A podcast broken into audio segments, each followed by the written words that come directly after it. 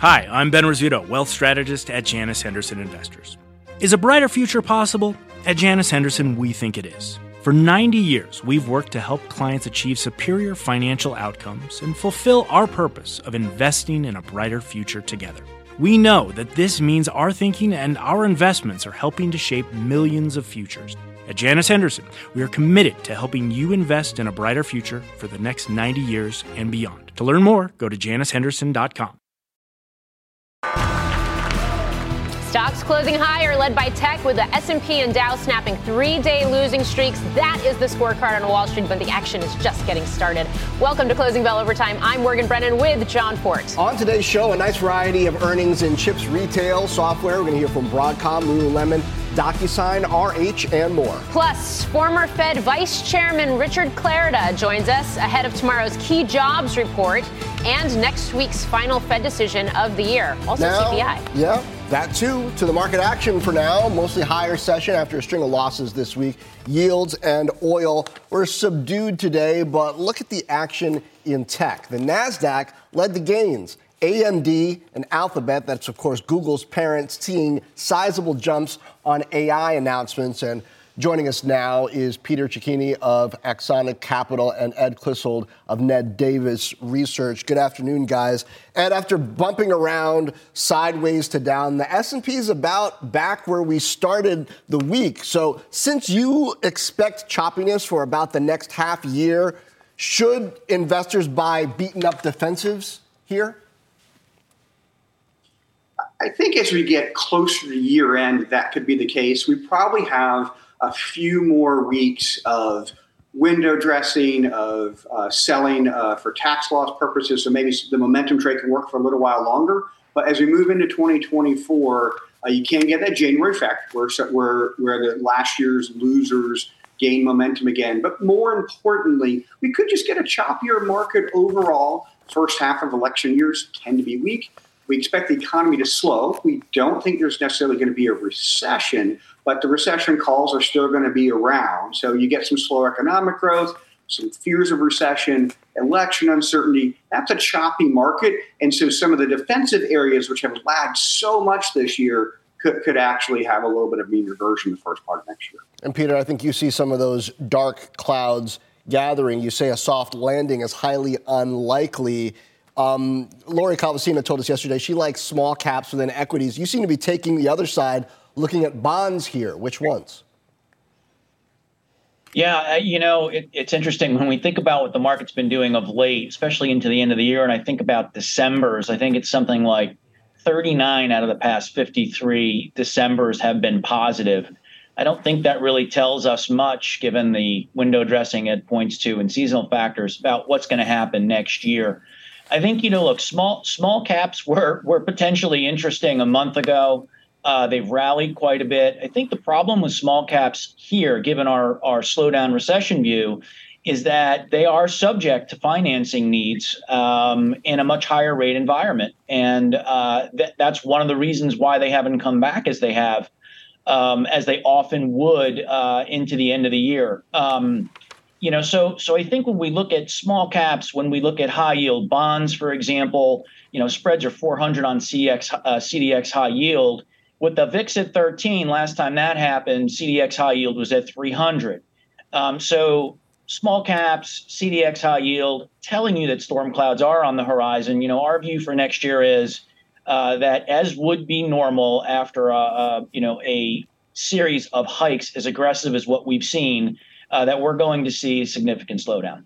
Okay, so uh, any sort of sense on what a significant slowdown could actually look like, Peter? And I ask that because we know every economic cycle, every time you do see a recession actually materialize, if that is in fact what happens next year, um, each one is it's its own beast. But does it feel like a certain time period that we've seen in the past? I mean, are, are you looking to certain historical templates as how this could actually affect the markets and play out? You know, and it's it's a great question, and you know, this time has been somewhat different. And you know, the long and variable lags, and you know, the Fed tightening have been a bit longer because of the you know the knock-on effects of of you know massive pandemic era stimulus and all the unintended consequences, not just inflation, but you know all the excess savings and everything else. So, sort of calling how the recession is going to look is difficult, mm-hmm. but there are maturity walls coming up in commercial real estate, a trillion dollars over the next couple years. High yield maturity walls are also uh, building in 24, 25, and 26. Um, so it could look like a good old fashioned, you know, 2000 ish kind of recession with an element of sort of the 90s uh, credit crunch. Interesting. Um, Ed, I'm looking at your year-end 2024 price target for the S&P. It's 4,900. Implied upside from here, something like seven percent. How do we get here? I would imagine you're not baking recession into your base case with that price target. Uh, that's correct. So slow down the first half of the year choppiness, and then as it becomes evident that uh, there isn't going to be a hard landing, then the market can rally toward the back half of next year and that's where you can get a chunk of, of those gains. Uh, now, look, the recession is not completely off the table, but if you look at, you know, there's been a few cycles where the Fed has actually pulled this off.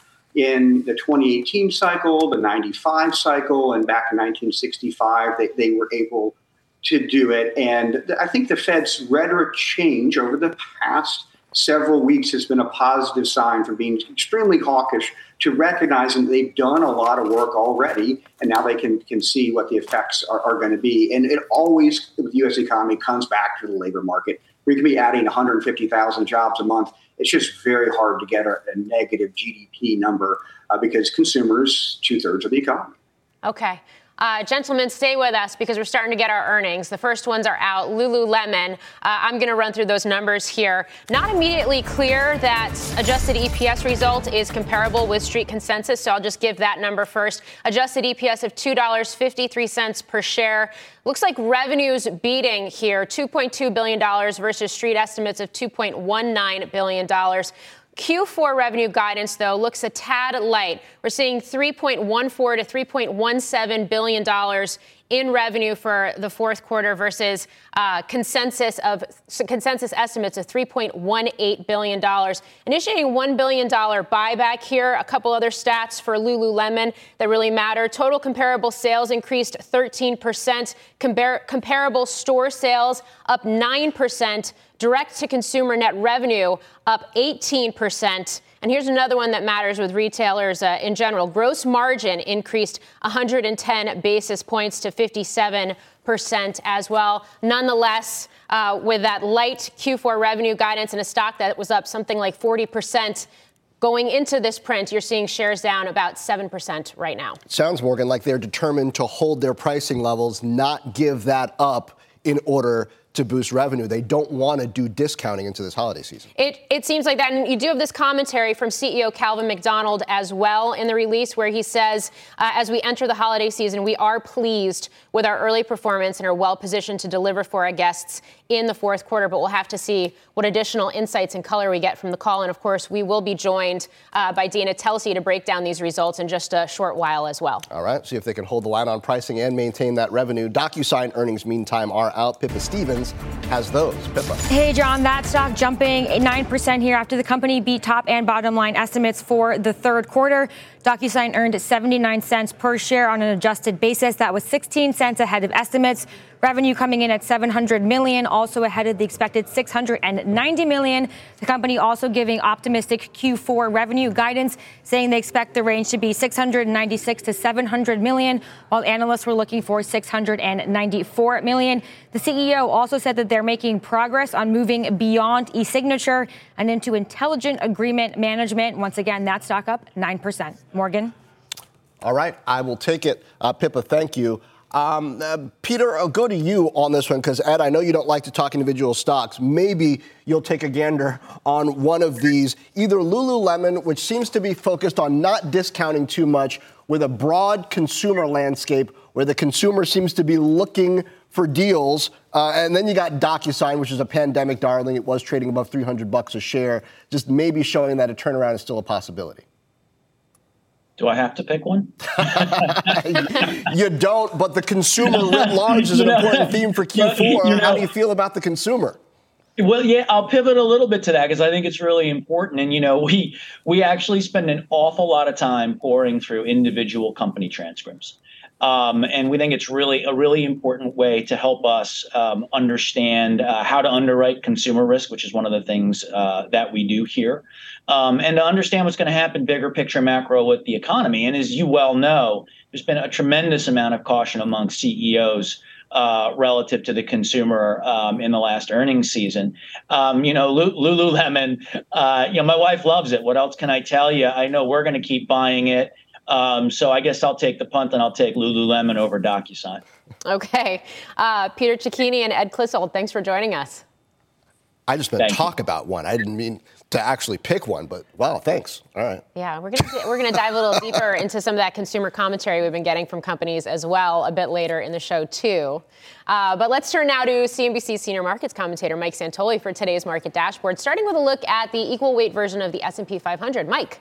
Yeah, Morgan, so much attention on whether the majority of stocks that have lagged the S&P 500 might have some catch-up potential. Here's a 5-year chart of that equal weight. And to me, it, it's hard to get away from the idea that this has just been steady in a range. Obviously, the S&P 500 is up 19 or so percent this year far outpacing this, but this doesn't look terrible. We're back above its 200 day average. And the average itself, you can't even really see it here, but it's just slightly uh, making a, a, little bit of an upturn uh, at this point. Uh, but I think that the key is not so much can it keep up with the larger stocks or can it close any kind of perceived gap, but can we just sort of stay tilted in that direction? If they're both more or less moving to the upside, I'm not that, you wouldn't necessarily have to be that concerned about the horse race of which types of stocks are winning. Now, take a look at this from Bank of America showing an unusually low percentage of stocks are within 10% of their all time high. Uh, so this goes back a pretty long way. It goes back into the mid 80s. And you see we're down around 23%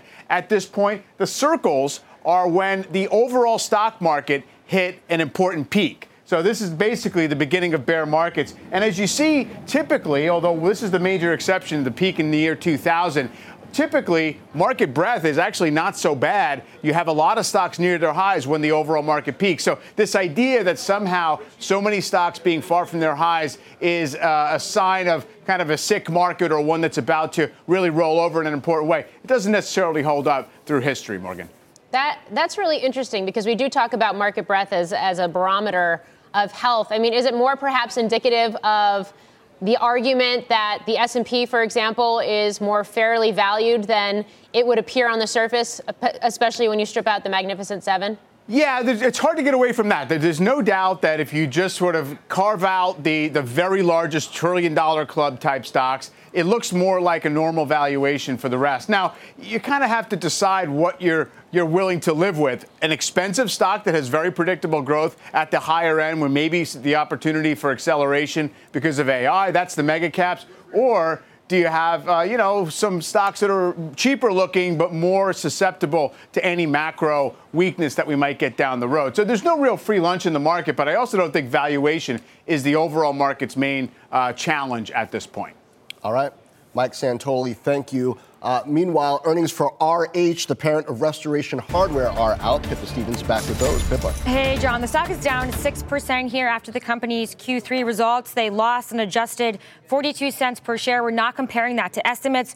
Revenue coming in at 751 million, slightly short of the 757 million that analysts were expecting. The company also narrowed its full year revenue range, saying that they expect to earn between, they expect revenue to be between 3.06 and 3.08 billion while analysts were looking for 3.08 billion. The company also said that they experienced increased headwinds in early October when mortgage rates peaked above 8%. Once again, that stock down 5.5%. Back to you. Okay, that's going to be another piece of CEO commentary to watch closely because uh, the head of RH tends to be very straight spoken uh, in terms of what he's seeing in the macro environment and how it's affecting RH. Pippa Stevens, thank you. Some overlap here between the Lululemon customer and the RH customer, I think. Some of the same models in, in ads for both. Mm. Um, after the break, we're going to have to ask Dana about that. After the break, former Fed Vice Chair Richard Clarida on the odds of a rate cut in the first quarter, even if the economy doesn't fall into recession. And much more on all today's after hours action as we still await Broadcom. We're going to talk to an analyst later who covers that stock, along with as we just mentioned, a Lululemon expert for their first reactions. Overtime's back, YouTube. You seek the key, but first, you must learn the ways of precision, craft, and performance with Acura's all-electric ZDX. With a premium Bang & Olufsen sound system up to a 313-mile range and a Type S variant with an estimated 500 horsepower, the ZDX is their most powerful SUV yet. Unlock the energy when you visit Acura.com to order yours today. When it comes to your finances, you think you've done it all saving, researching, investing. Now you can take those investments to the next level with Yahoo Finance, our sponsor today. I have an investment account with Schwab and a 401k with Fidelity, and I use Yahoo Finance to consolidate them so it's incredibly easy to manage. They've been helping great investors like you for over 25 years. So, whether you're a seasoned investor or just looking to level up, Yahoo Finance can simplify things, putting all your tools and data in one spot. Yahoo Finance takes a 360 degree look at the financial news cycle. From breaking news, original editorial perspectives, analyst ratings, independent research, and customizable charts, they've got you covered. You can see all of your 401k and other investments by securely linking your brokerage accounts. Yahoo Finance gives you insights and helps you see your wealth in its entirety. That big picture perspective helps smart investors become even better. For comprehensive financial news and analysis, visit the brand behind every great investor yahoofinance.com, the number one financial destination. yahoofinance.com. That's yahoofinance.com. Welcome back. A mixed bag of labor market data this week, including weekly jobless claims this morning that came in slightly below expectations. That's all just a preview for tomorrow when we get the November jobs report. Economists estimate uh, 190,000 jobs added last month, an unemployment rate of 3.9%. That's going to be the last major data point before the FOMC's December meeting next week, where the Fed is expected to hold rates steady. Joining us now is Richard Clarida, currently PIMCO Global Economic Advisor and a former Fed Vice Chairman. Uh, great to have you, Richard. So, what's the most important data point that you're going to be looking for in tomorrow's job report beneath the headline? Well, I think uh, potentially revisions. Sometimes the data does get uh, revised. Uh, also, be looking uh, at uh, both the uh, the household survey and the uh, and the payroll uh, uh survey, and look to see if the trend of, of slowing job growth has continued. Uh, Richard, hold on just a moment. We got Broadcom earnings in, so we want to okay. get to our Kate Rooney. Hold on, Kate. How do they look? Hey, John. So a mixed quarter here for Broadcom. It's looking like a beat on EPS. This is the adjusted number, eleven dollars six cents. That was an eight cent beat on the EPS number. Revenue 9.3 billion. That was slightly short of what the street was looking for. That was up 4% year over year. It's looking like full year revenue guidance is slightly light. 50 billion. Street was looking for around 52 billion for that full year revenue number, and then increasing that quarterly dividend. They say here this uh, common stock dividend going up by 14 percent to $5.25. Stock down more than 3% here after hours, John. Back to you. All right, that's going to be an important call to get color on uh, on that outlook for sure. Kate, thanks. I know you continue looking through it. Let's get back to Richard Clarida. I'm sorry if we cut you off there on a thought. First of all, I want to give you a chance to finish that. No, as I said, uh, obviously the labor market is incredibly important to the economy and to the Fed. We've had a trend of slowing uh, employment growth and some modest rise in the unemployment uh, rate. So obviously we'll be looking to see uh, if those trends continue tomorrow. More broadly, we're seeing, and we just had this with uh, Broadcom's report, certainly with Lululemon's a few moments ago, revenues were a little bit weaker than some might have hoped, but profits strong because they want to hold to pricing. As we think about how this holiday season continues to pan out and what we see employers, retailers do in January based on uh, how their profitability has looked and how the sales have looked, what are you concerned about, about how this holiday season is going to set us up for 24? You know, it's a great point because uh, it's relevant in either direction. Uh, if firms are really, really uh, aggressive in trying to keep their uh, margins, then that'll make the Fed's job more difficult because it'll mean inflation's uh, more stubborn. Uh, on the other hand, if firms are not able to keep those margins, uh, that makes the Fed jobs easier, but obviously it's not great for, for earnings. And so, you know, typically, uh, John, we do see this in past business uh, cycles. When we get towards the middle part of, of the cycle, there's a handoff uh, from pricing power to workers, and the way that balances out will be an important story uh, in 2024. Richard, it's great to have you on the show. We know the economy is cooling. We know inflation is moving in the right direction, and that's cooling as well. Do we know, can, can we yet wrap our arms around the magnitude of it, especially as you do have a Fed that's basically said it's going to be a lot harder potentially, and it's going to be a lot stickier to get from a three handle on inflation down to a two? Well, that's right, uh, and of course that's been a theme at PIMCO uh, as well. You know, the last the last mile. But I think we want to look at the good news. The disinflation progress really has been remarkable in the last 18, uh, 24 uh, months. And so the amount of heavy lifting the Fed needs to do from here on is certainly uh, not, not all that much, uh, we would think. In fact, I think we think the Fed thinks that they're done. There is a risk that they may need to do uh, more. Uh, but importantly, Morgan and John, the Fed has indicated, and we think that Chair Powell will re- repeat this on next Wednesday, um, is they can start to think about cutting rates even before inflation gets to two if they're convinced that the progress uh, is real. And we heard some commentary along those lines from Governor uh, Waller. So I think there's a difference between how long does it take inflation to get to two, and a separate question how long does it take for the Fed to start thinking about rate cuts? Is the market too aggressive in what it's pricing in in terms of rate cuts? I, and I guess just as importantly, as someone who's sat in the room to have these types of conversations before, what is going to be the methodology that enables the Fed to actually start to do that before we reach 2%? Yes, to your first question, uh, uh, Morgan, yeah, we do believe that the five cuts that are priced in for next year uh, look aggressive uh, to us. That could happen.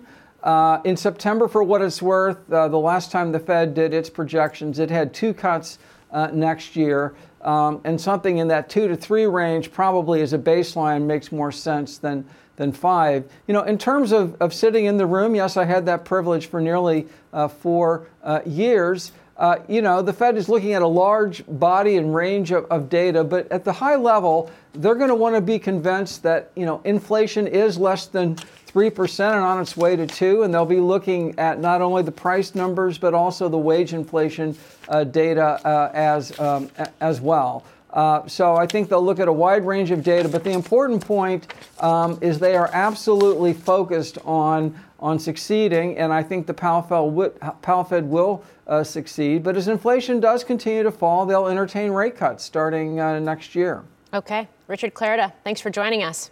Thank you. And of course, we have a lot of data to get through, including that jobs report and CPI, before we even get that FOMC decision, John. Indeed. When we come back. Lululemon and RH are just the latest companies to give us clues about the fragmented consumer landscape. And that's the word for it fragmented. We're going to tell you what executives from Walmart, Amazon, and the big banks are seeing from their customers. Later on, we're going to break down Broadcom's quarter with an analyst who thinks that stock has plenty of room to run even after a 65% rally this year. It's a bit off of the overtime lows, down about 1.5%. We'll be right back. Sometimes it takes a different approach to help you unlock your true potential. With Capella University's game changing FlexPath learning format, you gain relevant skills you can apply to your career right away. Earn your degree from an accredited university and be confident in the quality of your education. Imagine your future differently at capella.edu. Capella University is accredited by the Higher Learning Commission. Learn more at capella.edu/accreditation.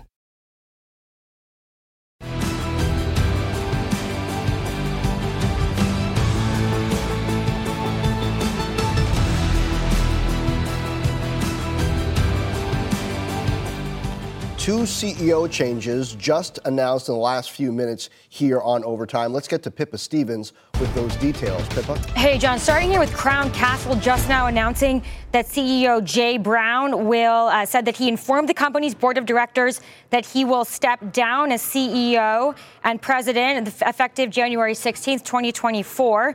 The board has appointed Anthony Maloney to serve as interim CEO. This, of course, comes amid pressure from Elliott Management, which has amassed about a $2 billion stake in Crown Company. Now, earlier today, Elliott did send a letter saying that based on the feedback they've received since announcing their campaign, uh, they say that Crown Castle required a CEO change and a robust review of the fiber business. Meantime, Levi Strauss CEO Chip Berg will also retire, is also set to retire in April of 2024. The company announced that Michelle Gass will succeed him as president and CEO effective January 29th of 2024. Gass, of course, joined Levi's in 2022 from rival Kohl's and was longtime seen as a potential successor to CEO. There, those shares up about 1.5% here. Back to you. Okay, Pippa Stevens, thank you. Recent data signaling the economy is cooling, possibly paving the way for a soft landing. Citi economists aren't so optimistic, though. They are expecting a recession next year because of Fed policy. If unemployment really starts to rise, that could eat into consumer spending, which has buoyed the economic growth we've seen this year. Citi credit card data shows delinquencies have been picking up, suggesting that consumers are becoming more stretched. But for Bank of America CEO Brian Moynihan, there isn't cause for worry, at least not yet, as American consumers are employed and earning more money, even as the way they are spending it is, quote, leveling out. Andy Jassy sees something similar in Amazon's e commerce business, too, even as consumers are more price conscious. Consumers are still spending. Uh, they're, they're, being careful about what they spend on, and they're looking for bargains and deals wherever they can, and wherever they can trade down on price, they're trying to do so. On CNBC yesterday, Walmart CEO Doug McMillon noted credit balances are going up. The balance sheet of the consumer is not in as good of shape as it was six to 12 months ago, but that, quote, we still may find that we're back to growth rates that look like 2018, 2019 in terms of total retail. This morning, Dollar General CFO said the bargain retailer continues to see a constrained consumer and softer sales trends. Campbell Soup CEO Mark Clouse told CNBC yesterday it's a volatile consumer environment and the greatest amount of pressure is in the lower income households. More insights will come tomorrow, too, when consumer sentiment comes out. And in the meantime, Lululemon just gave us its latest read on the consumer. Earnings coming in at 228 per share. Revenue topped estimates. A weak holiday outlook sending that stock lower in overtime. The call starts in just a few moments. But joining us now is Telsey Advisory Group CEO Dana Telsey. Dana, I, am going to step back since we just teed this up. And before I get into Lulu specifically, ask about what you're seeing in the tea leaves where the consumer is concerned looking across the sector across the sector, whether it's high income, low income, middle income, there's a moderation. There's a moderation and there's more cautiousness in what the consumer is spending on. What'll drive demand is innovation and value.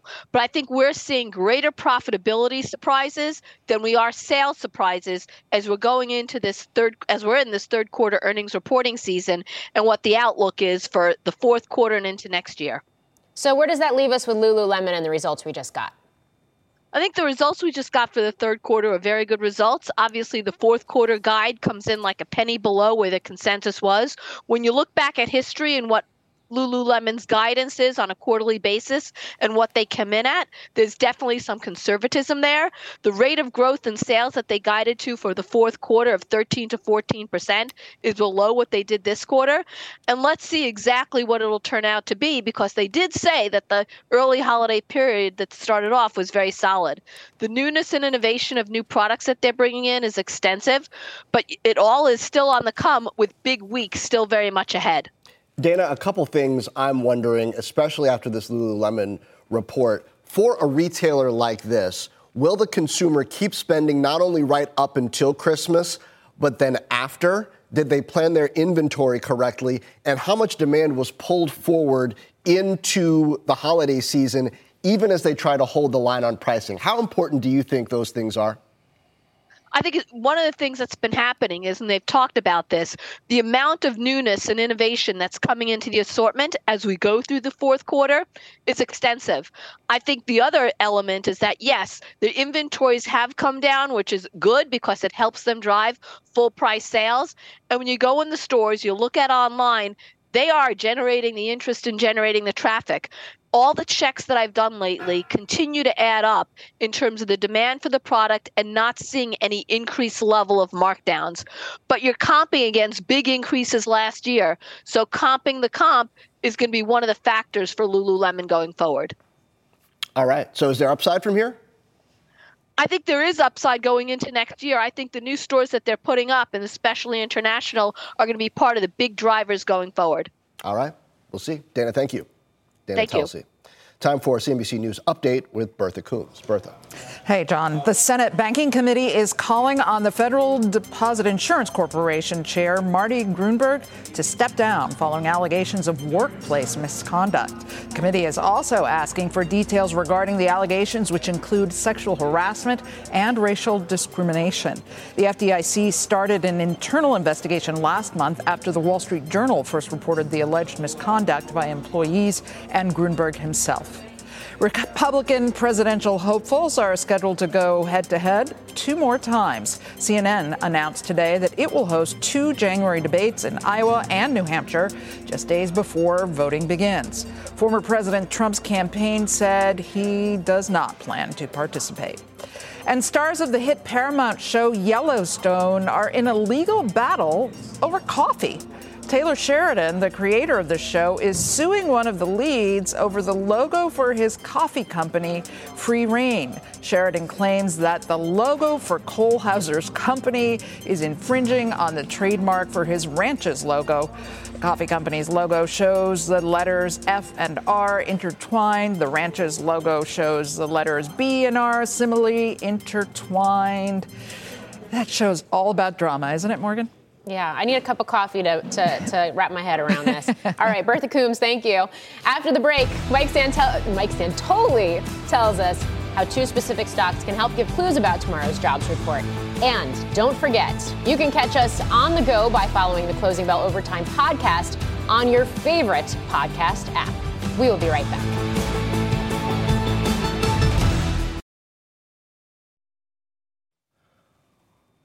Welcome back to Overtime. HashiCorp earnings are out. The stock is sinking down more than 15% at the moment in overtime. That's despite a beat on the top and bottom lines.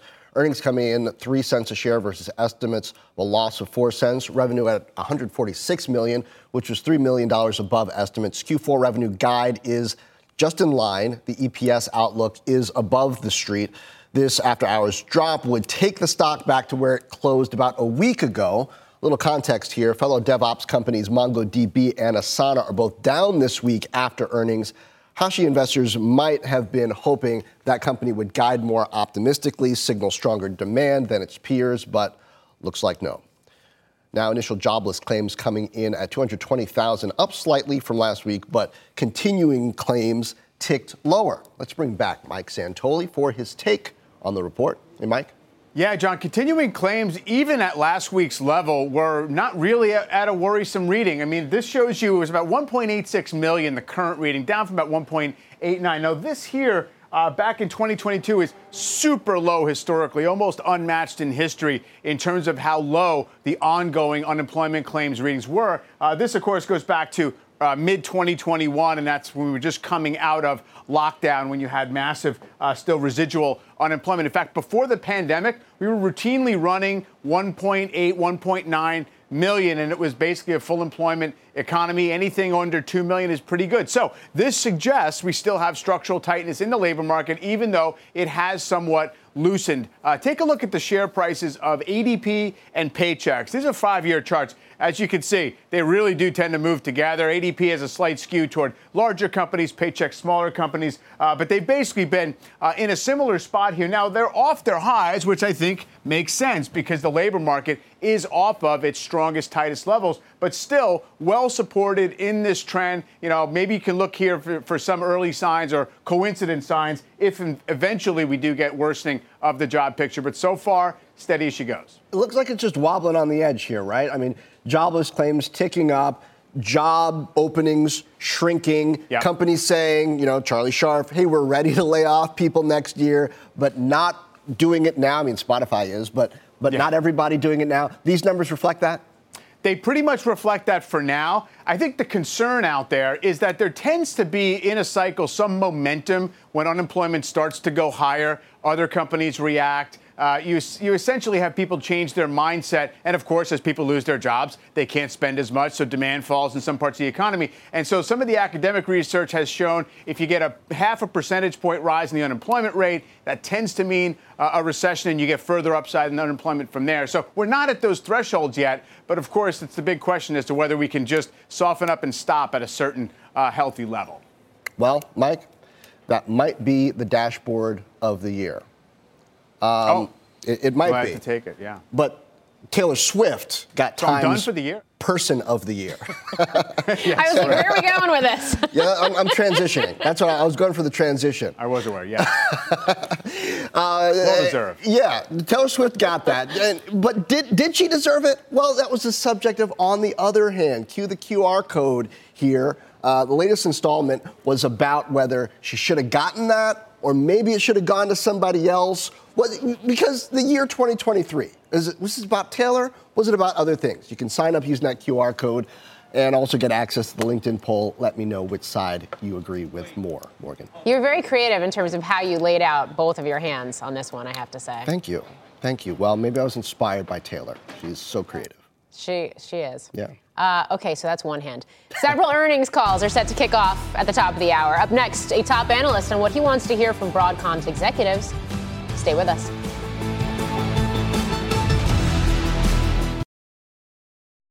Welcome back to Overtime. Let's get another check on shares of Broadcom. They are moving a bit lower after revenues came in a little light, though earnings did top street estimates. CEO Hock Tan saying he expects VMware to drive consolidated revenue to $50 billion, adjusted EBITDA to 30 billion. Joining us now is Chris Rolland. He's Susquehanna's chief, uh, senior analyst in this area. Has got a positive rating on the stock. Um, w- when you look at these results, and particularly the guide for fiscal 24, um, 50 billion. Does that line up? Is that what you expected, including VMware? It was a little below. However, we were using most likely stale street estimates for VMware, and that may explain the difference there overall. How Uh, but about oh, sorry, about two billion lower. Sorry, John. Two two billion lower. Okay. How satisfied are you with the AI story here and how much that's driving these results, given what we're hearing from the rest of the industry? Lo- love the AI story. So they've talked about 50% growth overall, quarter over quarter, around AI. This is a, a, a big move, and Broadcom is probably the second best AI story behind NVIDIA, uh, in our opinion. Really? You like it better than AMD despite the event we had and all the details around the new AI chips that, that were unveiled yesterday? For right now, yes, but AI uh, for AMD is a great long term opportunity looking out probably two, three years. Yeah. Okay, so as, as Broadcom folds VMware into um, into its its workings, I guess it says it's taking 1.3 billion dollars in charges through uh, 25, 2025 in connection with that merger as it as it now begins to do cost reduction activities. What is Broadcom over the next couple of years uh, post merger, post acquisition going to look like? It's going to look more software than ever before, uh, but it is also going to look lean. Those numbers are those synergy numbers. We assume their synergy numbers look better than what we were anticipating. We were anticipating 800 or 900 million. Uh, so we were very impressed with those numbers. But yes, Broadcom overall is going to have a much larger software component to it. Do those numbers set a bar that's going to force more consolidation in the industry?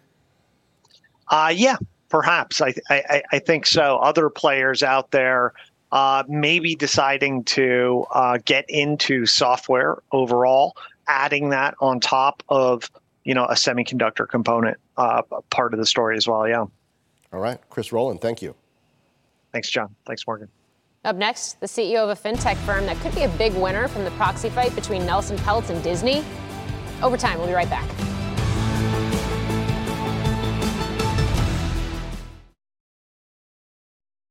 Welcome back to Overtime. Shares of Broadridge Financial Solutions trading near all time highs. The $22 billion fintech player provides tech and communication services, hosted its investor day today, expecting to see 7 to 9% recurring revenue growth over the next three years. Broadridge sits at the intersection of financial services, providing the technological infrastructure for everything from trading to debt servicing, deal making, regulatory compliance, shareholder communications. Joining us now is Broadridge Financial Solutions CEO Tim Gokey. Tim, it's great to have you on the show. Thanks, Morgan. Great to see you. We just talked about the fact that you sit at this intersection for the sector. Uh, what, what does traffic look like across these different buckets more broadly? What are, the, what are the trends that are emerging as we look to 2024 within the sector? Yeah, thank you, Morgan. And and uh, uh, we're really excited to have our investor day uh, today. And uh, some of the things we talked about are uh, the democratization uh, of, of investing.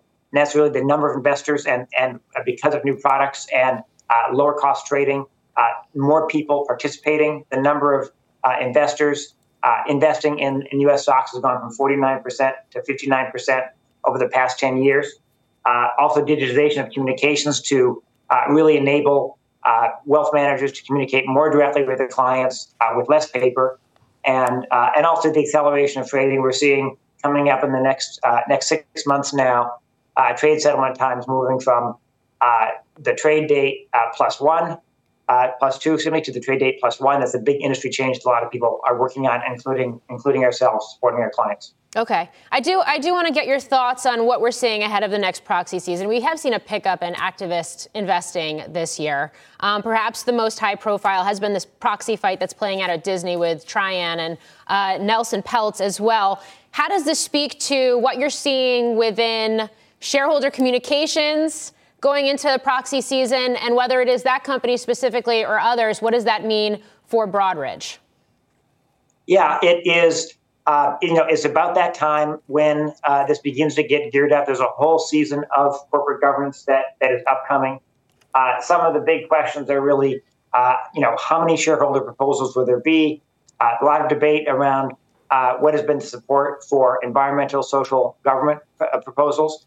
And then when we talk about the Disney situation, it's really a very interesting playing out in terms of a, a change has taken place. Last year was the first year uh, something called universal proxy, which allows uh, an activist who uh, wants to take on a management team to not nominate uh, a complete replacement for the board of directors, but to nominate uh, a subset and to put all that on onto one ballot. And that uh, is still playing out in terms of how how that will affect really the the balance of of, of sort of power between activists and management teams the Disney situation, you know, is developing. Uh, we don't comment. We're really just uh, uh, we're, we're the plumbing.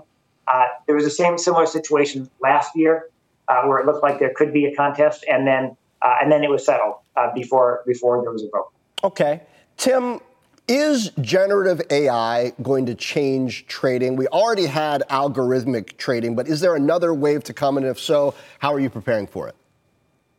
Yeah, well, we are doing a lot on, on AI. Uh, it is something that is certainly going to be uh, embedded, I think, really in all products and certainly in all financial service products uh, in the future. And then for uh, for those that have unique data, and we have a lot of data in our company, uh, it's an even even bigger opportunity. So I think it's one of those changes, and you've heard this from many people before, sort of like the internet, uh, that where the the the impact of it is is you know hard to know right now. I think uh, we're already have launched products that help people ask uh, complex questions that you could get the answers to traditionally by looking in different databases, but uh, it uses the technology to actually write the queries, do them, return them quickly, so you can ask very complex questions and get them back in seconds. Mm. And uh, that is really helping people uh, with a lot of the analysis, pre-trade analysis, not doing automated trade or anything, that it can help people with the analysis to know what to trade in a much quicker way.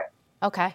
I do want to get your take on deal activity because we're getting this sense that it's starting to pick up as we look to 2024. Is that what you're seeing within the company from your unique vantage point, too?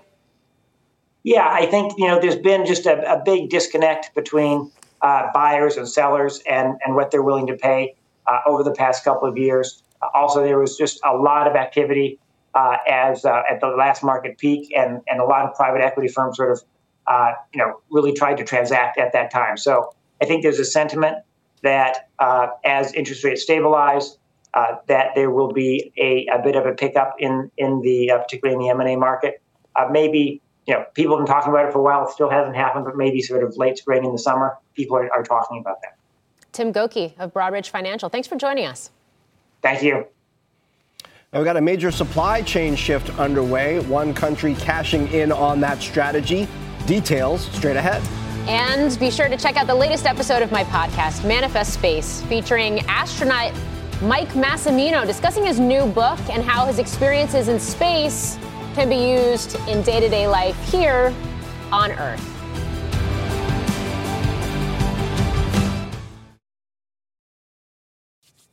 Welcome back. Recent supply chain headaches have companies pulling manufacturing closer to the U.S. That's helping Mexico. Frank Holland is in Monterrey, Mexico, with more on nearshoring. Frank. Hey, John. Mexico on track for $30 billion in greenfield foreign direct investment this year. That's money from outside the country to build new manufacturing and other facilities, including this DHL complex where we are right now. Nearshoring is a big part of that boom. For example, Lego. We visited that site. It's looking to double production here in the Monterrey area, with every single block produced going directly into the U.S. market.